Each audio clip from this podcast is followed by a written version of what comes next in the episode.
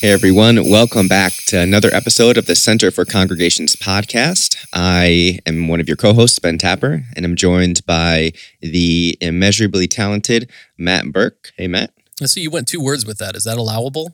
I did. I mean, why not? I mean, I'll take it. Immeasurably talented. I appreciate that. Rings true with my experience of myself. Just kidding, people. Just kidding. hey, how's it going? Good. And we have our magnanimous president here with us today, Reverend Dr. Tim Shapiro. How you doing, Mr. President? I'm doing really well today, Ben. And I'm having a particularly good day because I get to do this with you and with Matt. Yeah, we love having you here with us. This has, I think, become one of my favorite segments of the season for the longtime listeners, those that have been with us from the jump. This is, I think, well, now, Matt, help me remember. I know we've recorded three of these. Have we only launched one? Yes, one is in the archives and has never been released to the public. Yeah, it's sort of like a bootleg copy. It's really not all that good, so it got shelved. If you want access to it, I will tell you my Cash App later. we're here today to talk about our end of year kind of wrap up theme, which is the ghost of congregations past, present, and future. So we'll be taking a look back from the perspective of Matt, Tim, and I on what the trends we've seen in congregational life prior to this moment. We'll be talking about the trends that we are noticing most prevalent in this moment, and then looking ahead and dreaming about the trends that we think are going to be coming down the pipeline in the future. The beauty of this type of episode is that you can hold us accountable. So if we do this another three or four years, you can see if we were right about the trends that we thought were coming or if we're wrong, and then call us on it. We're also doing Super Bowl predictions, right? Yes, absolutely. Okay, sweet. Sure, I think the Jets will be there. How far off am I? I got nothing. All right, let's kick it off. So let's start with the past. And we've talked about this a lot as relates to COVID. And some would say we're still in the pandemic. Some would say we're in a more of an endemic stage now. But there are other trends, other things that have come up for congregations and congregational life outside of the effects of the pandemic. And so, Tim, we'll start with you. I'm wondering what are the main themes that you've noticed or that are top of mind for you as you're thinking about congregational life in the past? Sure. Hey, Ben. Hey, Matt. So, one thing I think of is that where one is with the pandemic and with COVID 19 is pretty much where one thinks they are. So, congregations are still, I think, I don't want to say all over the map, but the way in which they think about the effect the pandemic has had on their congregation, COVID 19, pretty much varies between various kinds of responses based on the congregation. It's not like, oh, the New York Times says here's where we are in the pandemic. It's very contextual. And so it's interesting. Some congregations, say two years ago, had the vast majority of their parishioners or listeners or worshipers online. And what I'm hearing mostly is many of the congregations, most of the congregations most, almost all of the congregations are back to in person worship with about 75% of the number of parishioners as there were before COVID. So there was a drop off in person and a slight increase that has stayed related to online presence of worship. What do you interpret from those metrics, Tim? What's the story that you're telling about the effects of COVID? Yeah, imagine that there's folks who statistically study things like response rates to different pandemics and so forth and would say is 75% return to what you were doing before kind of within a range or not? So i don't know how like a sociologist would frame that. What i hear and see and watch is congregations being very resilient and almost every congregation is being because they're resilient very creative. There's lots of energy. I think about in certain settings when there's like been something really difficult happening in a community, let's say there's been a tornado in the community, usually people are like running and doing things with really high adrenaline and all kinds of good things, good help has happened at high adrenaline. I think there was a lot of adrenaline, uh, maybe it's the power of the spirit working when, like back in March 2020. And as more congregations are returning to some sense of the regular programming, the regular spiritual practices, there seems to me, with the resilience, a kind of high energy so, physiologically, it may be adrenaline run. Theologically, it may be the work of the Holy Spirit. There's a lot of energy and resilience. Mm, I love that energy and resilience, and this idea that congregations are where they tell themselves they are to a lesser or greater degree. It's a different take than I think I typically hear when people are talking about the effects of COVID 19 on congregational life. So, my ghost of congregational life past is not that far down the line. I think, like you, Tim, I'm thinking in the more immediate past. And I can't help but notice, let me say this. When I think of this ghost, I'm thinking about the intensity with which many congregations, particularly many white urban congregations, began having discussions, thinking and talking about what it meant to address issues of racial injustice. There was kind of like a surge in that action and activity. There was a surge in imagining how racial justice issues might play a central role in congregational life for a, a, short time period six months, nine months, something like that, at least as I experienced it in my work here at the center. And the further we've gotten from spring, early summer of 2020, the less I have heard congregational leaders thinking and talking about that. Now, an optimist might say, oh, well, yeah, I mean, of course you're going to see that. People are figuring out how to integrate it. So they're coming to the center with fewer questions about how to do that work. And that may very well be the case for some congregations.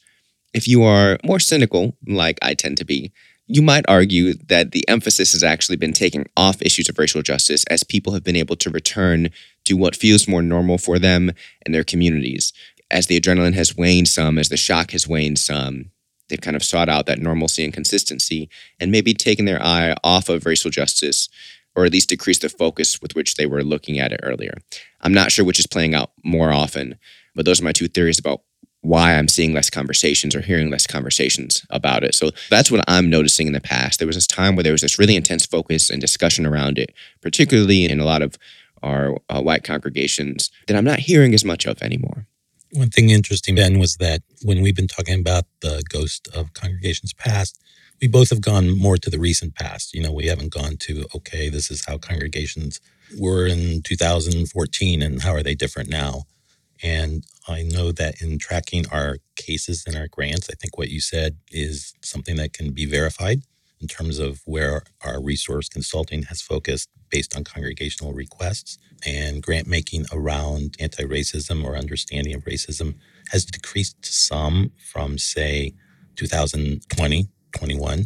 I do think, though, one way, and I don't know if this is good, bad, indifferent, congregations have kept attention to their community, which sometimes means there's a focus or an interest or an engagement around race issues and racial justice. But regardless, and I think it is right, there's been some, okay, we're turning our eyes away from that. It was really intense, maybe too intense for us. Congregations have maybe turned that into a focus into their community. And sometimes then that keeps them thinking, praying, making decisions that are different in terms of social injustice and racial injustice. But I think in many ways it's being framed as community engagement, the congregation beyond the walls and so forth. Can I bring us to a major digression?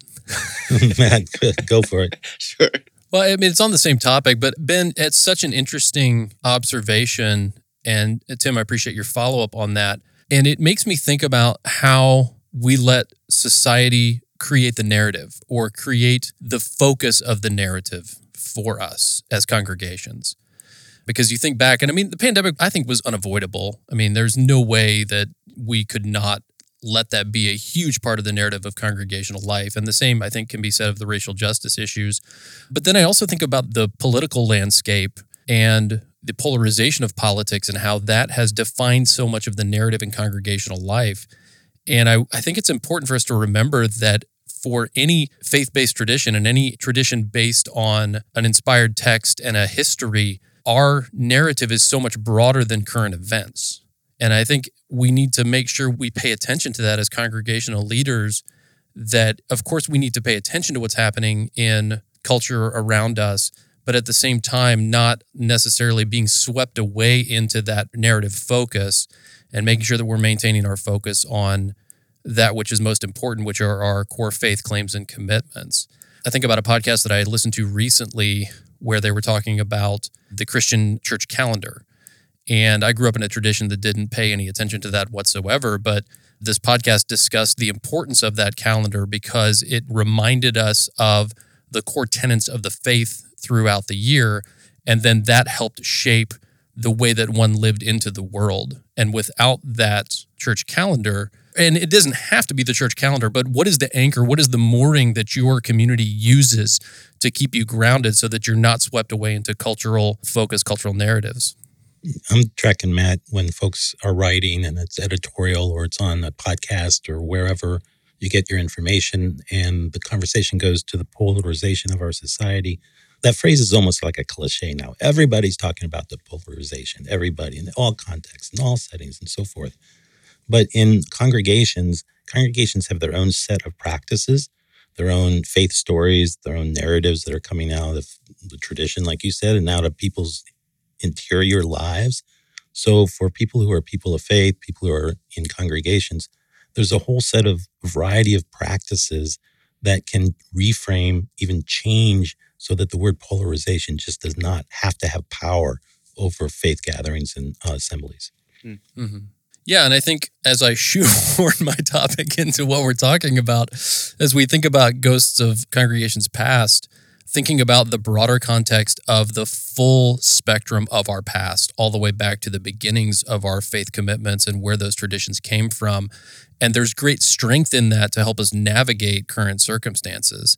And so, getting beyond just the last one, two, three years and remembering the entirety of your congregational history or your faith history and using that to help inform and even rise above some of the cultural narratives that are happening that help, I think, distract us from what is really important in our core faith commitments. So, Matt and Ben, this might be my view of an aspirational past, which I don't know if that's even possible, an aspirational past, but I can see with congregations like have this thing in my mind, this imagination in my mind, that there may be a school board that is very polarized and it's around racial issues and so forth. And then another context in the sanctuary, there's a confession of sin in which a white congregation in the suburbs is confessing their participation in racial inequality and racial injustice. And those are two very different practices and activities in two different settings in our social landscape. Mm. I'm glad you brought that up because it kind of helps lead into the question I was going to ask both of you. I hear your point, Matt, about kind of remembering where our anchor points are in our tradition so that we can remain kind of grounded in who we are and the history of our tradition and let that inform how we move forward. I'm also aware that this is uh, this is harsh, but I think truthful. It is an excuse I've heard a lot of religious leaders use and a way to avoid delving into some of the most deeply entrenched issues that plague our society. And so, if you were giving advice to a congregational leader, what advice do you give on how they walk that line and truly doing the work of remembering like the history of our tradition or our congregation so that we're grounded while not skirting the things that actually we have to talk about and wrestle with. Yeah, it's funny. I was thinking about that on the drive into work this morning about how we boil things down into yes and no. Hmm. That as we're recording this, we're just past the, the midterm elections.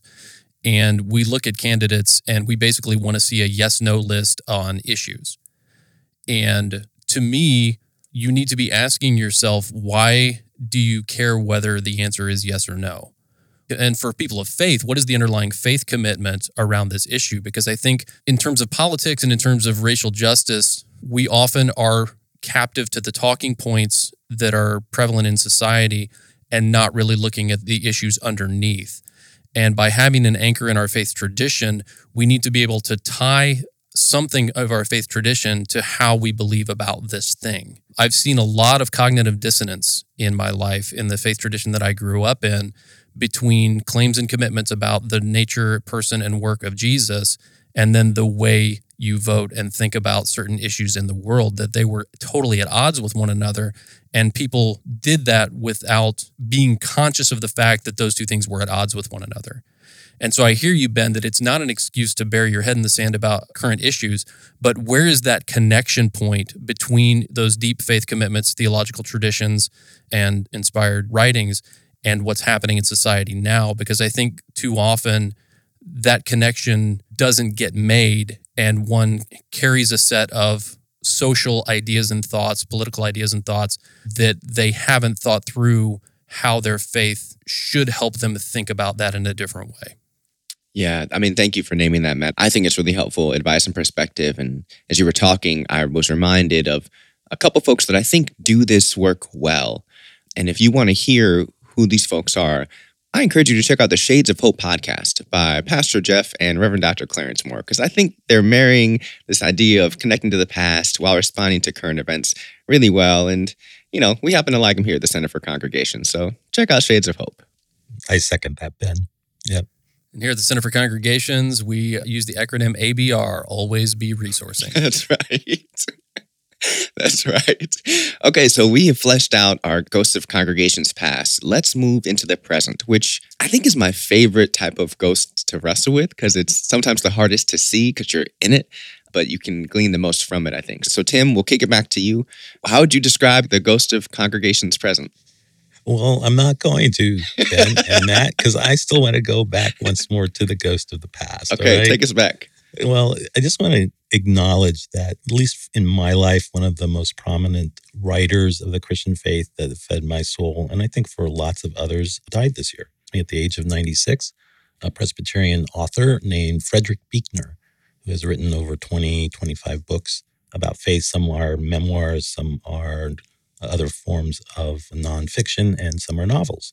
And Buechner, particularly in his best work, gave language for the interior spiritual life of people. And so, yeah, I'm holding on one more statement about congregational past. I encourage as a resource, uh, you all checking out a Frederick Buechner book called Telling Secrets. Some of our listeners probably already know that book, but I wanted to give honor to uh, Mr. Buechner's life and the writings that he's contributed. Thanks for doing that, Tim. Definitely worth doing. All right, so let's talk about the ghost of congregations present. We've looked back. What are y'all noticing? What are we noticing in this present moment? And, and Tim, I'll kick it to you. Mental health, just like congregations are leaning into, which I think maybe less and less the stigma of mental health and defining trauma in perhaps a different way than the diagnosis of trauma might be thought of. But at the center, when we're working with congregations and we're resourcing congregations and we're giving grants to congregations and we're hosting educational events, congregations can't seem to get enough of learning about mental well being, how to take care of oneself, how important it is to pay attention to mental health and find access to those providers. And then with that also is the learning and acknowledgement that there isn't equal access. So when congregations are becoming more aware, probably launched by COVID and isolation and all of that. As congregations become more aware and more willing to talk about issues related to mental health, they're also then having to figure out how to navigate, how to receive services and support. And realizing and lessening the stigma is different than accessing resources. Mm, that's good lessening the stigma is different than accessing resources. And what I'm hearing from that, which you may or may not be saying, Tim, is that it's not enough to just decrease the stigma. We've got to figure out where the resources are and how to connect them to the people that need them. Exactly, Ben. One of the things that I really, yeah, I guess admire is the right word or find very fulfilling is when a pastor is describing to me a community development corporation that they've launched and one aspect of the services that they are providing through the CDC is they may be doing like nutrition, mentoring, tutoring, but they have two licensed counselors who are working out of this uh, CDC. And so at least there's the breaking down of the stigma, and there is a very serious and intentional attempt to provide access. Mm. Yeah. So, the Center for Congregations recently announced our mental health special grant initiative for Central Region in 2023, and then for the rest of the state beyond that. And when the the email went out, I had a, a pastor friend of a Latinx congregation here in Indy text me, and she screenshotted the announcement, sent me a picture of it, and then said in all caps, "Finally, y'all really do listen." she uh, was so yeah. excited so to your point, Tim, like this is a need, and there's a lot of congregations of different ethnic, racial makeups across the political spectrum that are realizing, hey, we've got to take this seriously, and we're actually committed to doing so and figuring out how to resource our people and our communities, and it's exciting. Yeah, and for anybody listening, there are a very, very large amount of resources available regarding mental health, and a lot of it is free. So reach out to your local office if you have questions or thoughts or need some resourcing around mental health because there's a lot out there. The stigma and I think lack of awareness are the issues, not necessarily the availability of resources to help. Mm-hmm. Sure. And Matt and Ben, the Congregational Resource Guide, the crg.org, has some good resources, suggestions around mental health. Again, Matt, just the invitation to connect with one of the center's staff. There's also a national organization that really has its act together that is really excellent around mental health. NAMI is the acronym. I think it's the National Alliance related to mental illness. Their local chapters.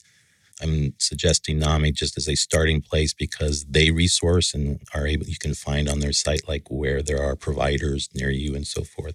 And they do really good explanations of certain things that people are experiencing in their life, but haven't like language for it. And someone goes, Oh, this is what's happening to me. Other people experience this kind of anxiety. So I'm not strange anymore. I, there's something I can actually do about this, and some of my friends I can talk to about this. Mm-hmm. Yeah, NAMI also has support groups for family members of those suffering mental illness, just a whole host of, of opportunities and resources. Another one I wanted to bring up is I just heard Josh Packard in another podcast recently, which we've had on our podcast, and it's so affirming when we have a guest that's then on another podcast. but he runs the Springtide Research Institute, and they just came out with a State of Religion and Young People 2022 Mental Health What Faith Leaders Need to Know.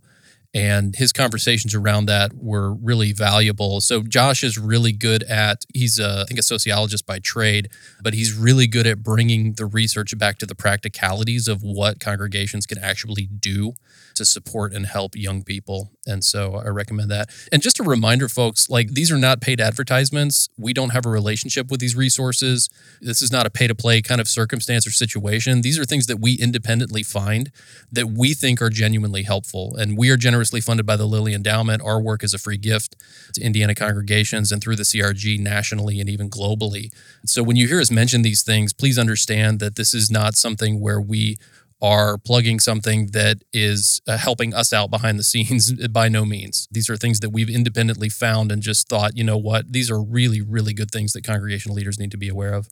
Sure. And Matt and Ben, a lot of these resources come from the congregation leaders, the pastors, and lay folks. I mean, Ben just noted, you know, you're finally listening, or you really are listening. I think that I've had a conversation with a clergy person, so it's not like 10 conversations, but a really interesting and actually very fun and heartwarming conversation with a clergy person who said that she was being reminded the difference between pastoral care and pastoral counseling and or different forms of therapy and that by knowing certain resources in her community around mental health she felt freed to practice that which she was called to, which is the care of the souls and pastoral care, and then also be able to recognize when a referral would be a really healthy and supportive thing to do. Yeah. And I like the distinction because it, to me, it speaks to the nuance of addressing mental health. Right? There are a lot of different ways that you can tackle it, a lot of different needs, different types of needs that can be addressed. And so, in doing this work, it's important to understand the nuance that is involved. And for that reason, when I think about my own, you know, ghost of congregations present, I think I would also probably say mental health. Especially, I've seen this really the awareness take off in a lot of our, our Black congregations and even in our Latinx congregations, starting to make its way into some of the congregations that I work with that are from our immigrant refugee populations, even. And, and that's been really exciting. But I'm going to jump us forward. And then, Matt, if you need to bring us back to the present, you can as well. Because I think if I were to, to list a second ghost of congregations present, it's also what I would list for what I see in the future. And it's the diversification of congregations and congregational life. And I don't necessarily mean that I'm seeing more churches or congregations that I would consider to be multicultural or multiracial. I'm saying that when I look at the landscape of congregational life across the state of Indiana and its demographic makeup, I'm seeing an increased number of non-white congregations, in no small part due to the influx of and the growth of our immigrant and refugee populations here in Indiana. And it's really exciting to me because it means that communities are thriving.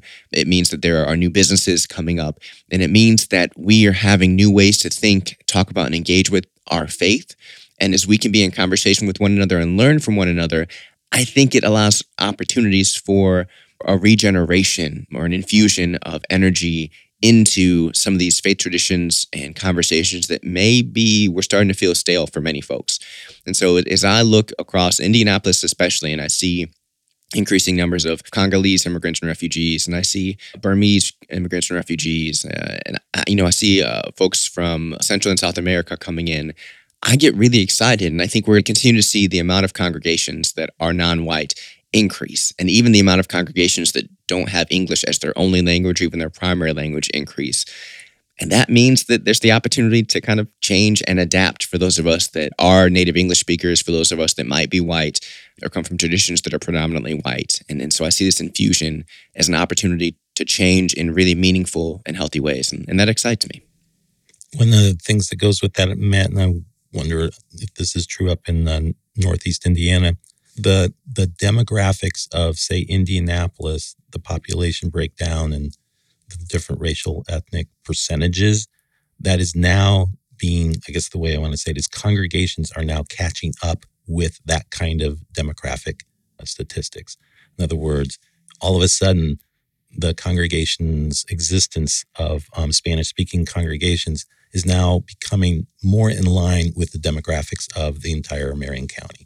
Mm-hmm. And so that's a great thing. And for me, the the communities of faith that you just mentioned, um, when I'm out visiting and spending time with those congregations, to me, that's where the action is. Yeah. Those congregations are where the action is. Eh, just to touch on those demographics, I was reading through, I, I might mispronounce this organization. I call them SAVI, S A V I. They do a lot of data and analysis for Central Indiana. And they released a racial equity report in November. And one of the metrics that they noted was that for Marion County, it's either just over or just under 50% of the population is white. So we're at a point now in central Indiana, Marion County, where in a very short amount of time, if we're not there already, the majority of the population is non white, which is a trend that we're seeing happening across the country and a trend I think, to your point, Tim, we're going to see happening within our congregation. So when we talk about congregational demographics catching up the demographics of a city like Indianapolis, like that's what we're speaking to. And again, to me, as someone who is non-white, it's very exciting. Yeah, so IUPUI, Indiana University, Purdue University, Indianapolis does have this tool called SAVI. And SAVI, it, it tracks all kinds of institutions, organizations, and maps them. And so if you want to look at, say, the 46204 zip code, you type that into uh, SAVI, and it will bring up for you like the grocery stores, the congregations, the health clinics, the schools that are all in that zip code. So it's a great resource for, say, a congregational leader to say, okay, I wonder who is in my area that I don't know about, but maybe our congregation could partner with. So SAVI is just a really great database for resources for congregations in Indiana. And for those that are still actively wrestling with issues of racial injustice or any form of injustice, SAVI is also a great resource for that. I mean, again, in this equity report card that they just listed out, they broke down different categories like housing, uh, economics, the environment, and they compared uh, lived outcomes across racial groups. And so you know, one of the metrics you could see is when you look at lived outcomes and compare the outcomes for white folks in central Indiana to our Hispanic folks, black folks, Asian folks, you can kind of tell that if you are black, you're three times more likely to live in an area that suffers from environmental pollution than if you are white, for instance. And so, if you know that that's the case in your congregation in central Indiana, you can kind of see, oh, which one of these areas might my congregation and community have the most energy around beginning to address? Or maybe we already have people in the congregation doing this work. And so we can just kind of tap into the work they're doing and build upon it. And so if you are a congregation that is still thinking about issues of justice and equity, SAVI can be a, great tool to help you hone your focus and to figure out, you know, what resources you already have and what you might need to tap into one of those ways that can begin in lots of congregations and i think SAVI or any other kind of tool that helps you know who your neighbors are it also frames some of the issues that exist outside of the sanctuary in terms of relationships mm. so it's not just um, this particular issue it's my neighbors the issue is very important it needs to be defined it needs to be spoken but in the context of the space between people where i believe the holy spirit resides but it becomes an act of not only justice, but an, an act of neighboring, being mm. a neighbor. Yeah. Well said. Well said. So, so that's that's my Ghost of Congregation's future. Tim and or Matt, what are you looking towards? What ghosts do you see existing in the future for congregations and congregational life? So when we've done this the previous years, have we ever like unpacked whether there again could be a ghost of the future? I don't know that we have, but I love the thought. yeah, I'm trying to think like Dickens, what Scrooge, which ghost did he experience? I, I don't remember. I love the story, but again, the idea of ghosts of the future that actually would be a great title to a movie series. It would be. Well, theoretically, they weren't ghosts. I mean, Jacob Marley was a ghost. The other ones were more spirits of an age or time frame. So I think he was probably using ghost in that term of spirit, not necessarily deceased personage. Then, which makes Christmas Carol a faith story in many ways, which I would imagine that if Dickens was here, he might say, well, yeah, maybe, you know, future, though, Ben, that's where you were wanting us to, uh, so to we, look at. what spirits of congregational life are y'all noticing or hoping for? I love looking at the titles, you know, Next Church. Actually, I think that's a title, so I don't want to put it down. So it's a great book. so Google Next Church, read it. But the forecasters of almost any field, you know, what's public education going to look like? What's healthcare going to look like? What will congregations look like? They're never right. so well, again, I need to back off that statement. It's not like they're never right. But to me, it's almost more fun to, rather than to forecast, is just to say, mm, I wonder what's going to unfold that I would never think of. And I think that's where congregational space and congregational life is. I like the fact that we may not know what it's going to look like, what the ghost is going to bring. I do believe it's going to bring some really warm and beautiful things. We just maybe haven't seen them yet. That was a very eloquent way to skirt the question, Tim. Thank you so much for that. yeah, and I'm going to feel bad all day if I knock the book. Pretty good. No, point well taken. Point well taken. What are you holding on to, Matt? Something that I'm encouraged by, and I don't know if this is just an availability heuristic or whether it's an actual phenomenon that's happening across congregations, but it just seems like there's more of an interest in the people being the focus and the work being the focus, as opposed to the building, the institution, and the worship service being the focus. I just spoke to a congregation recently. It's a relatively historically conservative congregation, but they talked about how the entire thrust of their training and ministry and discipleship over the last year has been moving people from sheep to shepherds. And what they mean by that is basically training everyone in their congregation to be a chaplain in their context. And I just thought there was a really great aspect or beauty to that thought process that it's reclaiming the Christian understanding of what it means to be a priesthood of believers, that all people are active in ministry, regardless of what they get paid to do, regardless of who they're with on a daily basis. And that one congregation, I've seen that theme pop up in other places as well. And I think that's one of the gifts that the pandemic gave us is really asking ourselves, why do we do this thing? And when it was not possible to go into the building anymore, because I think that had become the central focal point of so many congregations, people started asking the question, why do we do this thing? And is this really the key and most important aspect of what we do? And not that it's unimportant, of course, but what is the central most important thing that we do? And I think a lot of congregations are rethinking that and paying attention to that. And that encourages me because I think I see congregations in the future stepping into culture, community, and society in a stronger way and in a more loving way and in a more loving posture. And I hope to see that trend continue. Mm. Thanks for stepping into that space, Matt, because I'm thinking of a offering that we've had at the center, of the formative power of your congregations thanks to Dr. Christina Jones Davis, professor at Christian Theological Seminary. We've had a grant program, and it begins by asking which one of you, as a layperson or a clergy person, have become part of this congregation because the thing that you wake up to in the morning on Sunday that drives you is the fact that you get to make the ice from the ice machine for the fellowship hour after worship. Mm. And instead, congregations are so eager to frame that from like congregation as a loose association of volunteers to sustain the operations of the congregation to a congregation that forms people into a particular way of life into that which most is important to them sort of the ground of their own being what means the most to them which is an allusion to Paul Tillich's theology. So congregations chose to go on pilgrimages around race. Uh, congregations chose to begin to dive into what does it mean to be a parent in 2022 and 23. So we call those life arenas, and that the congregations were able to be the formative power of people in those different life arenas. And that's a very different view of thinking of the church as an organization of volunteers who seek to support the operations of the church.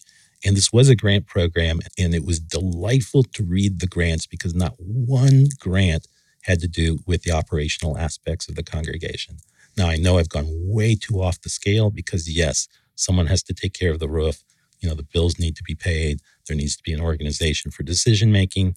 But this was meant, uh, the formative power is a way to acknowledge that human beings form one another and that in gatherings and congregations, the divine God's presence and people together are formed into participation in those things that matter the most to them in life. One of the things that I appreciate about getting to do this podcast and this work is the ability to kind of observe what's happening at more of a macro level while also staying somewhat in tune to the micro level of congregational life and then reflect back to our audience what we're seeing, what we're observing in the hopes that we can encourage them. You know, and so as we think about the year coming into an end, as we think about what we've observed in the past, what we're experiencing now, and what we're looking ahead, Tim, I'm going to give you a chance in a moment to just offer a, final word for the year for congregations. This can be whatever you want it to be. You know, the Center for Congregations, we do a lot of work, we award a lot of grants, we do a lot of resourcing. And as we mentioned, we can do that because of the generosity of the endowment. We can do work like this podcast because we have a very capable audio engineer that helps keep us sounding great. We're able to put out educational events that we advertise on our social media platforms like Facebook and Instagram and put out resources on the CRG for you to access. But we do all this work in the hopes that we can make it a little bit easier for congregations to live out their mission for themselves and for their community. And so, with that frame of mind, with that focus, we appreciate the listeners that are joining us from all across the state, particularly to those in Lafayette, Indiana that are listening. And for anyone else that's listening at any point in time right now, whether it's next year where you stumble upon this or you're listening to it as it drops in December, we just want to take a moment to offer one final word for the year based upon what we've seen and what we've heard. So, Tim, I'll turn it over to you. What is our closing word for the year of 2022 here on the Center for Congregations podcast? Sure. Hope your life matters both corporately as a congregation and individually as those who participate in congregations. Hope your life matters hope your life matters. What you're doing with your congregation really does make a difference.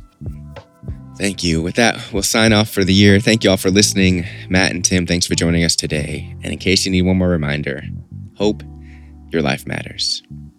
Take care, y'all.